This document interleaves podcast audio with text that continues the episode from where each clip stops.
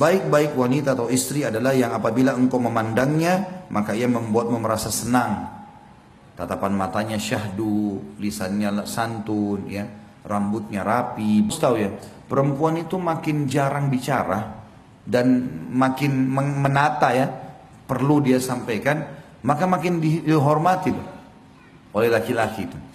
Tapi kalau perempuan itu semuanya gampangan, gitu kan, maka oleh laki-laki dianggap remeh.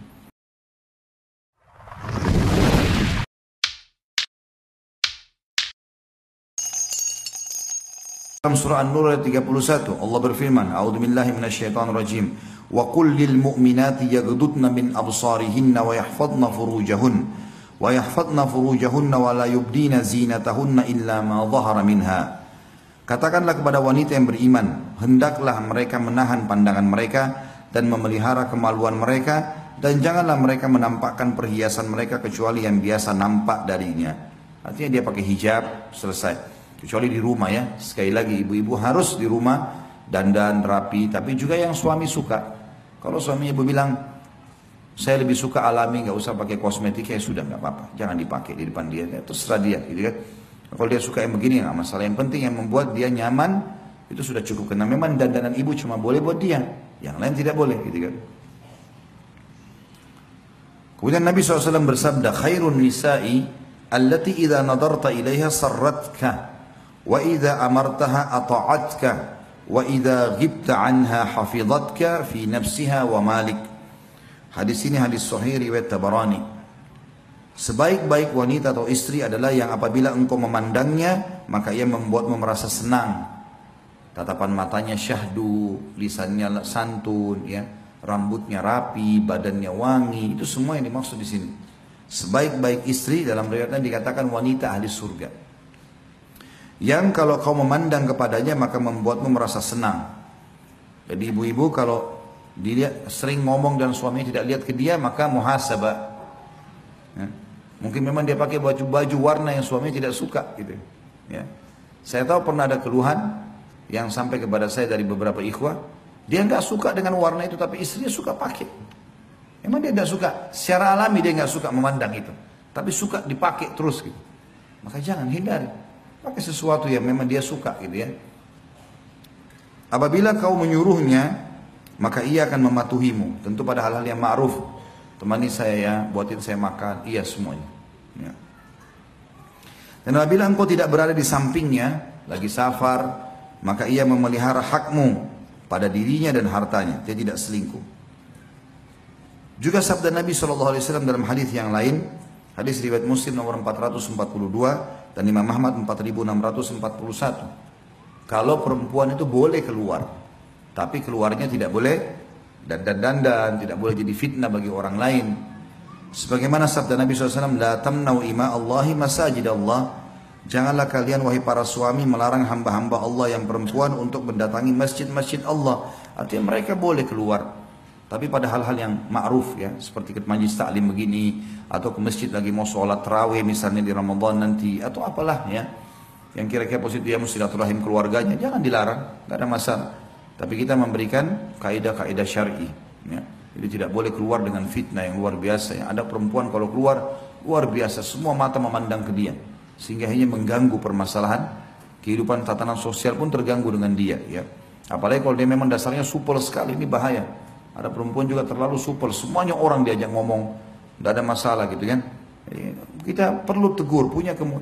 Jadi gini, ibu-ibu harus tahu ya, perempuan itu makin jarang bicara dan makin menata ya, perlu dia sampaikan, maka makin dihormati loh oleh laki-laki itu. Tapi kalau perempuan itu semuanya gampangan, gitu kan, maka oleh laki-laki dianggap remeh. Kalau ada perempuan belum nikah, Suaminya tahu, calon suaminya tahu kalau dia ini orangnya bijak, ngomong kapan perlu ya, dia jaga wibawahnya. Kecuali kalau sudah nikah lain, maka pasti akan dihormati.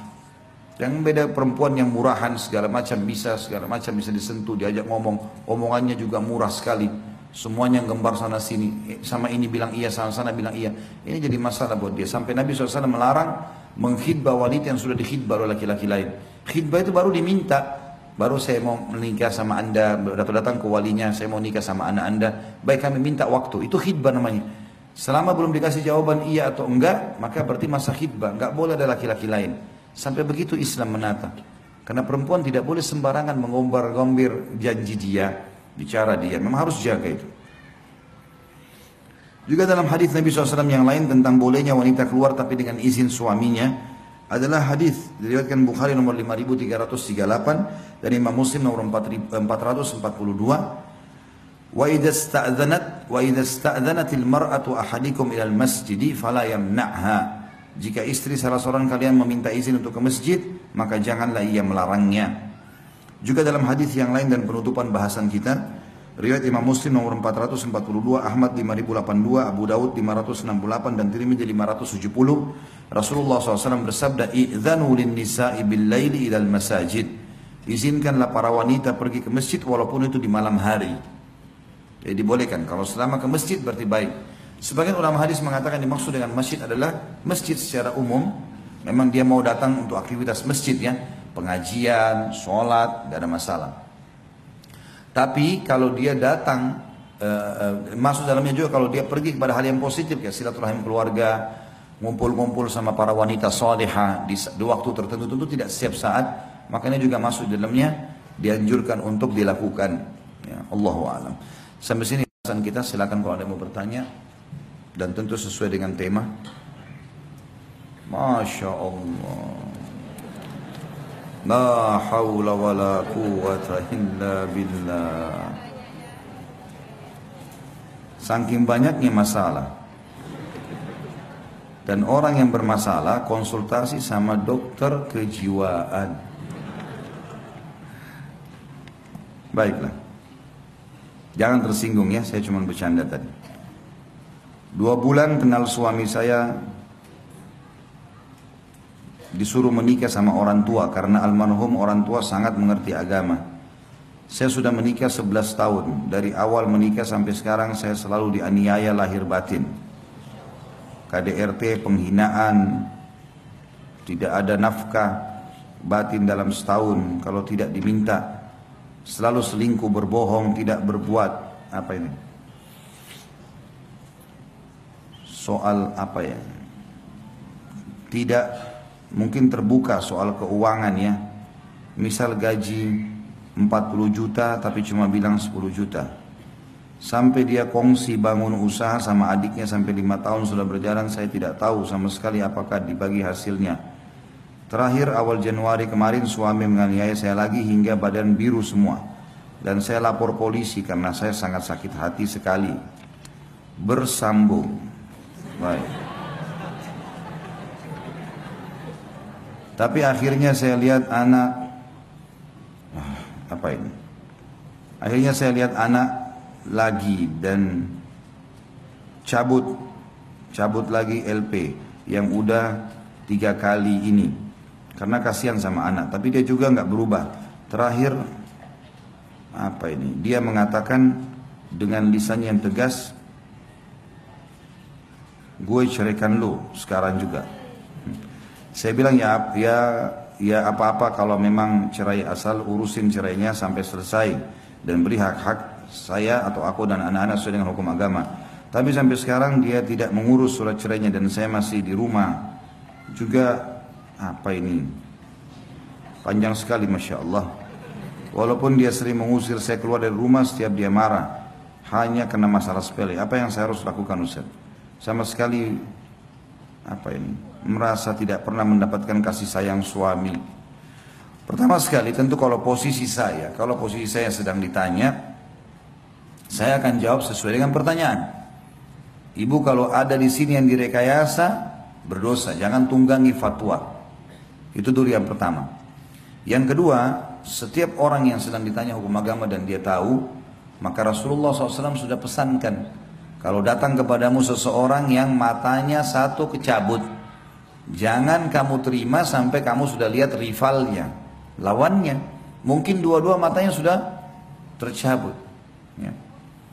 Jadi saya tidak tahu suaminya ibu ini saya tidak tahu tentunya ibu yang berkeluh kesah kalau betul semua apa yang dibahasakan ini maka tentu suami berdosa besar. Tidak memenuhi biologis, sering berdusta dan segala macam hal yang dibahasakan tadi ini luar biasa. Dan bertahannya ibu dalam rumah tangga adalah ibadah. Ibu sekarang sedang panen pahala dalam masalah ini. Tapi perlu diberikan masukan-masukan, ya, perlu didoakan. Ya. Dan kalau memang betul kondisi seperti ini dan sudah berjalan bertahun-tahun tidak mau berubah, maka saran saya puncaknya, syaratnya ya, memang sudah berusaha, sudah ikhtiar, sudah nasihatin, sudah doakan, masih saja istikharahkan kepada Allah. Sholat dua rakaat minta petunjuk sama Allah. Saran saya baca buku doa yang ada doa istikharanya.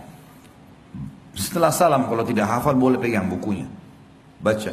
Di antaranya kan ya Allah kalau seandainya perkara rumah tangga ini baik buat diriku, agamaku, ya kehidupan akhiratku dan kehidupan duniaku dan kehidupan akhiratku, maka berkahilah, mudahkanlah gitu kan dan catatkan sebagai takdirku. Dan kalau seandainya perkara mempertahankan rumah tangga ini buruk buatku, agamaku, urusan duniaku dan urusan akhiratku, maka pisahkanlah. Ya. Pisahkanlah dan tunjukkanlah kebaikan di mana pun itu teradakan atau terarahkan. Saran saya seperti itu Allah alam jadi ibu istikharah kepada Allah SWT kalau betul-betul sudah ikhtiar ya istikharah kepada Allah minta kepada Allah petunjuk. Kalau memang Allah mudahkan dia akhirnya ajukan perceraian berarti itu yang terbaik. Kalau misalnya dia tidak aju-ajukan perceraian, ibu juga di rumah masih tetap ada nafkah, ya, masih ada rumah, anak-anak masih bisa diselamatkan dari sisi agama, mungkin memang Allah malah ingin tinggikan derajat ibu dengan cobaan ini. Ya. Tapi kesimpulan dari semua yang pernah ditanyakan ini teman-teman sekalian, memang wasiat agama penting, luar biasa itu. Agama menyuruh kita menikah dengan orang yang beragama. Beragama ini penting. Laki-laki diwasiatkan begitu, perempuan diwasiatkan begitu. Sudah sering saya bilang, Hadis Nabi SAW, tungkahul mar'atu li arba'ah. Wanita umumnya dinikahi laki-laki karena empat hal. Lima liha karena kekayaannya. Lihasabiha karena keturunannya. Lijamaliha karena kecantikannya. Walidiniha dan karena agamanya. Fadfar bidati din taribat yadak. Pilih wanita yang beragama, hidupmu akan tentram. Itu bagi laki-laki. Bagi perempuan juga begitu.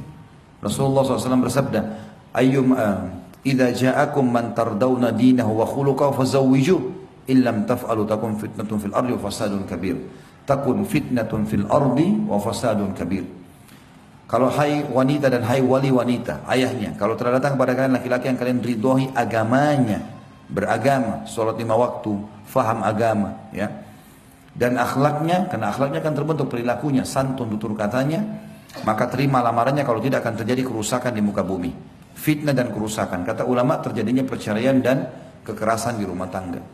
Cuma kata Allah masya'afal ini sudah terjadi. Ya, bagi yang belum terjadi, belum menikah, maka pilih baik-baik. Sampai kata Nabi SAW, wala amatun saudaun kharma din khair. Wanita yang beragama walaupun budak budak berkulit hitam kharma, nggak ada pemisah hidungnya, lubang hidungnya satu tetap beragama itu lebih baik. Jadi saran saya tadi Allah alam begitu, nasihatin luruskan. Kalau enggak istikharahkan ikuti hasilnya setelah itu. Dua tahun yang lalu saya mengucapkan kata cerai dan langsung disetujui oleh suami. Setelah itu saya langsung pergi dan memang sejak anak saya lahir sampai lima tahun kami tidak tidak serumah. Dan sekarang anak kami tujuh tahun kami dipisahkan keluarga karena sering bertengkar. Anak dan suami apa ini? Di rumah mertua. Dan yang ditinggal dan saya tinggal sendiri. Namun masih diberi nafkah lahir dan batin. Namun setelah lebih dari tiga bulan di saat sedang berhubungan biologis apa ini? Dia tidak berkata ingin rujuk namun hanya karena kangen karena takut pada keluarga yang tidak boleh kami bersama kembali apakah status kami sekarang Pak Ustaz apakah masih sah pernikahan kami atau tidak. Saya mohon solusi yang terbaik menurut agama dari Pak Ustadz. Yang paling pertama begini, semua pertengkaran di rumah tangga hindari. Tidak usah ribut-ributan, tidak usah ribut-ributan. Bertengkar nggak usah. Saya sudah bilang tadi solusinya, coba besarkan jiwa kita. Yang benar, maafkan. Yang salah, minta maaf. Begitu saja. Clearkan dan kita harus berbesar jiwa supaya pertengkaran tidak terjadi. Itu dulu yang pertama. Yang kedua, kalau yang dimaksud sini berhubungan biologis, masih kangen segala macam, itu kan bukti kalau memang sebenarnya masih butuh, gitu kan. Kalau berhubungan biologisnya itu di masa iddah tiga bulan pertama pengucapan kalimat cerai maka boleh rujuk dengan cara seperti ini. Berhubungan biologis walaupun tidak bilang kita rujuk ya enggak. Makanya pada saat masa iddah tiga bulan dari masa pengucapan kalimat cerai seorang wanita dianjurkan tidak tinggalkan rumah suaminya. Bahkan dia dandan, dia berbuat kebaikan-kebaikan supaya suaminya tertarik untuk rujuk sama dia di masa iddah. Setelah masa iddah dia boleh keluar dari rumah suaminya. Kecuali kalau suaminya buruk, pemabuk segala macam ini lain. Ya, atau atau bahkan bisa membahayakan jiwa dia, bisa membunuh, bisa memukul segala macam itu lain. Itu dulu. Jadi kalau dia rujuk atau berhubungan biologis ini, rujuk itu tidak harus kalimat ya. Boleh berhubungan biologis, boleh saling minta maaf. Tapi kalau sudah lewat masa iddah, tiga kali masa haid, tidak boleh lagi seperti ini. Harus menikah ulang seperti awal. Seperti awal menikah. Dan kalau terjadi biologis ini tidak sah, dianggap perzinahan. Karena sudah lewat dari masa iddah, gitu kan. Ya, saya tidak tahu ibu ini sudah berapa lama berpisah tidak serumah atau maaf sejak kapan pengucapan kalimat cerai. Kalau tidak ada pengucapan kalimat cerai berarti walaupun tidak serumah status suami istri masih berjalan. Tapi kalau ada pengucapan kalimat cerai dari suami maka otomatis seperti tadi hukumnya. Tapi kalau di sini ibu lihat anaknya ya sudah dua tahun ya di sini kayaknya dari lima tahun anaknya sampai umur tujuh tahun anaknya. Kami dipisahkan keluarga karena sering bertengkar. Berarti memang belum ada kalimat cerai dari suami. Berarti ibu masih status istri. Suami datang temuin ibu, biologis segala macam masih halal, nggak ada masalah. Yang terakhir Bapak Ibu sekalian, saya sudah bilang jangan libatkan orang ketiga dalam rumah tangga, termasuk keluarga itu. Ini sudah rumit memang kalau keluarga sudah ikut campur. Kita sering cerita sama orang tua, cerita sama kakak, Akhirnya mereka terbawa emosi. Dan seperti ini, sebenarnya masih saling sayang, akhirnya nggak bisa kumpul. Sembunyi-sembunyi. Saran saya terang-terangan. Sampaikan kepada keluarga, sekarang baikan, sama-sama rangkul suami, ibu rangkul suami, bilang kita baikan, kita baik-baik, kita jaga ini semua hubungan dengan Allah. Eh, karena Allah, apa yang kurang dari saya ingatkan, apa yang kurang dari kamu saya juga akan ingatkan. Agama jadikan landasan, Lalu kita terang-terangan sampaikan ke keluarga, kalau kami akan kumpul kembali, udah selesai. Jadi kan, jadi tidak usah sembunyi-sembunyi, karena ini bukan masalah yang haram kok. Belum terjadi perceraian. Setelah anda tahu bahwa berhubungan antara suami istri adalah sedekah, bolehkah minta terus tiap hari ke istri? Istri kadang risih karena tiap hari apa ini? Tiap hari mandi, boleh, kenapa tidak? Dan istri nggak boleh tolak, kenapa risih? Masa sesuatu yang enak ditolak? Nggak boleh tolak. Kenapa nolak? Kenapa risih? Yang risih itu kalau orang lakukan bukan sama suaminya, ya kan? Lagian kenapa harus malu kalau mandi? Orang tidak hubungan biologis kan juga boleh mandi kan? Nah, itu capek kalau jadi beban. Ya, kalau dijadikan beban, kalau dinikmati nggak bakal capek kok. Apalagi kalau tahu ini adalah ibadah kan gitu. Jadi nggak ada masalah. Dan subhanallah hikmah Allah dan ini terbukti secara medis ya. Laki-laki itu kalau dia sudah klimaks dia butuh waktu 20 menit sampai 25 menit untuk mengembalikan lagi keinginannya. Perempuan tidak seperti itu. Ibu-ibu sebenarnya tidak ada seperti laki-laki. Bahkan dalam satu kali hubungan biologi bisa berulang kali klimaks. Bagi dia nggak ada masalah. Allah sudah buat itu. Makanya dia layani suaminya berulang-ulang pun dia tidak ada masalah bagi sebenarnya. Sebenarnya perempuan tidak akan ada masalah.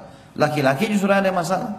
Karena dia butuh waktu untuk menghidupkan kembali syahwatnya. Itu penelitian 20 menit loh. Tidak mudah. Yang butuh waktu untuk itu. Ya. Jadi sekarang saya nggak usah malu untuk apa risi. Ya. Saya sedang hamil dua bulan, anak kedua. Akhir-akhir ini saya selalu merasa kesal jika suami mendekati saya. Saya pun tidak mau memenuhi kebutuhan biologi suami. Orang tua saya mengatakan mungkin karena bawaan sedang hamil. Apakah saya berdosa Ustaz? Ada saran saya di sini, resep buat ibu-ibu supaya tidak punya masalah kalau hamil. Mau nggak? Ya nenek-nenek sudah nggak mau memang. Saya tahu pasti nggak mau nenek-nenek. Jadi gini, kebanyakan orang itu dia selalu ngidam mau mangga mudah lah, mau sop ayam yang ada di Lamongan, padahal dia di Jakarta. Eh? Mau bubur Manado yang di Manado, wah ini tidak mau lihat suami, nggak mau lihat cahaya. Tahu apa sebabnya ini? Ini sugesti diri. Jadi kadang-kadang waktu ibu masih gadis, ini saya bahasakan ke istri saya. Ini kadang-kadang waktu masih gadis, mungkin ibu kita sama teman-temannya lagi ngobrol. Saya kalau ngidam, tidak mau lihat suami saya. Kita nggak sadar sedang rekam itu sebenarnya. Saya nggak mau lihat cahaya. Saya pengen mangga ini, saya pengen begini. Akhirnya terekam. Terekam itu dan itu akhirnya pada saat hamil tanpa disadari jadi masalah. Jadi masalah, gitu kan? Jadi ini semestinya bisa diobati secara kejiwaan. Walaupun kalau muncul kalau sudah muncul memang pengen sekali gak ada masalah. Boleh kita bahasakan ke suami. Ya. Dan ini harus dibahasakan baik-baik. Terutama kalau sensitif seperti masalah biologis sensitif memang. Karena suami kadang-kadang tidak bisa mengerti masalah itu. Bukan karena dia ya. Karena kejiwaannya memang gak bisa. Dia gak bisa membendung itu. Masuk kepada pikiran, masuk kepada perasaan, masuk ke segala macam emosional gitu kan. Saran saya yang pertama, ibu tentunya konsultasikan kepada teman-teman medis. Mungkin ada obat-obat yang bisa dikonsumsi, anti mual atau apalah yang bisa membuat kita akhirnya hilang dari perasaan-perasaan ini. Yang lain adalah yang kedua, saran saya tadi, sugesti. Coba sekarang bilang dalam diri ibu sendiri, saya nggak masalah. Saya e, kalau ada makanan saya makan nggak ada nggak masalah. Saya suka dekat dengan suami saya. Jadi harus bahasanya seperti itu. Sehingga dalam jiwa kita, mindset di mindset kita yang sudah terekam tidak benar ini dulu bisa tergantikan dengan yang baik gitu ya. Ini poin ya, yang mungkin Allah alam yang saya bisa kasih masukan. Kalau misal pun ibu datang perasaan dan banyak istiadah kepada Allah ya karena tidak melayani suami ini dari syaitan biasanya.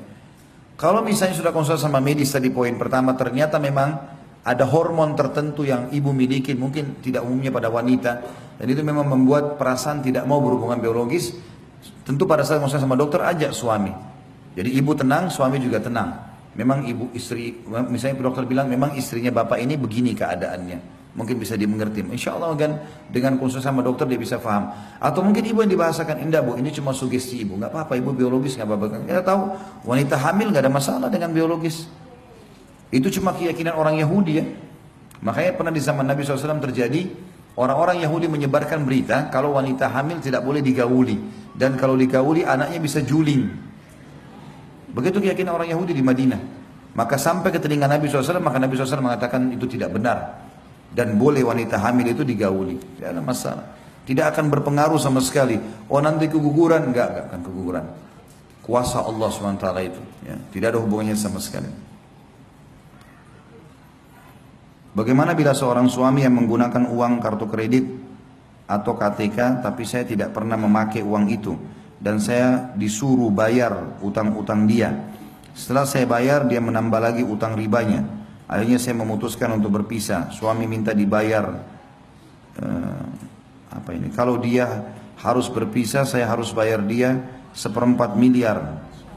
Saya bayarkan apa yang dia minta. Bagaimana dengan sikap saya?